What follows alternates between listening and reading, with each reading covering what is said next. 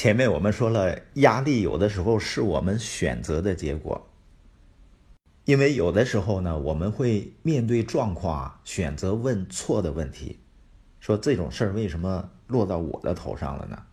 这个问题会让自己感觉啊软弱无力，于是呢就进入一种错误的思维方式和压力巨大的小媳妇儿心态中，就跟很多人面对高房价问，房价这么高，谁买得起啊？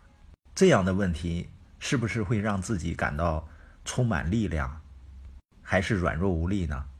正确的问题应该是我怎样才能买得起？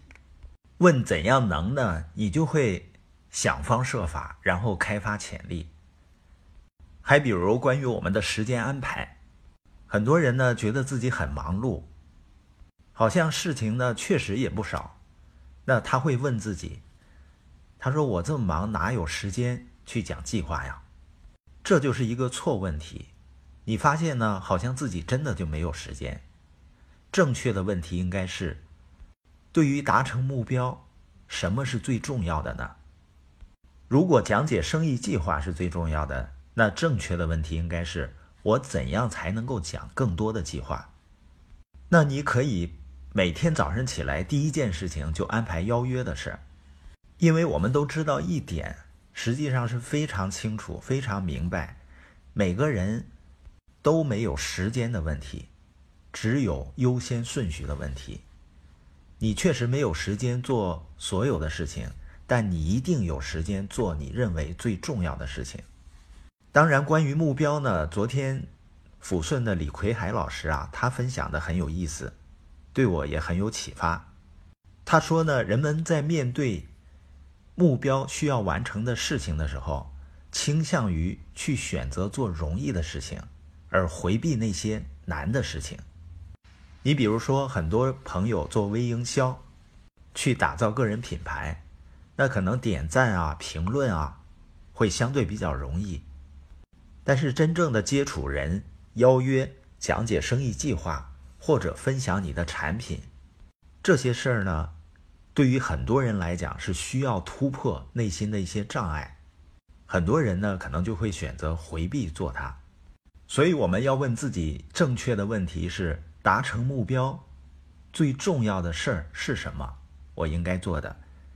另外一个问题呢，什么事情对我来说是有挑战的，是需要突破的？人们喜欢做舒适区里的事情，但是最大的成长来自于。去做自己触头的事情。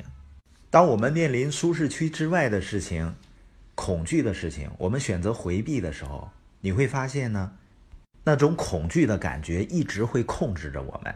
就像有的人一辈子他跟陌生人交流都会有障碍，就是因为他一直不敢突破自己。但是我相信每个人都可以突破，可以做得更好，可以成长得更快。比如说，小小贝儿今年五岁多了，他和我们一起去国外旅游的时候，他很喜欢，也很想去找那些小朋友去玩。在一开始，通常的情况下，他看到了那些外国小朋友呢，他想找他们玩，他就跑过去。但有的时候呢，转了两圈，他又跑回来了。他会跟我们说啊：“爸爸，我感到害羞。”我们明白这种感觉啊，那就是一种有点恐惧、害怕的感觉。但是过一会儿呢，他又会跑过去，然后鼓起勇气跟他们说：“我们一起玩吧。”然后就和这些小朋友快乐的在一起玩了。我想，一个五岁的孩子面对恐惧的时候，能够去突破，那每个人都应该是可以的。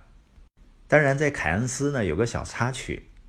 有一天呢，在游泳池边上，有几个中国的小朋友，所以妈妈跟他说呢：“那有几个中国小朋友，你去找他们玩吧。”小小贝儿说呢：“我不想找他们玩。”妈妈说：“为什么呀？”他说：“我找外国小朋友，我一说呢，咱一起玩吧，他们就跟我一起玩了。但是我找中国小朋友呢，我说一起玩呢，他们都不理我。”我们今天播音的重点呢？我们在生活中遇到问题、遇到挑战的时候，要问对的问题，勇于突破。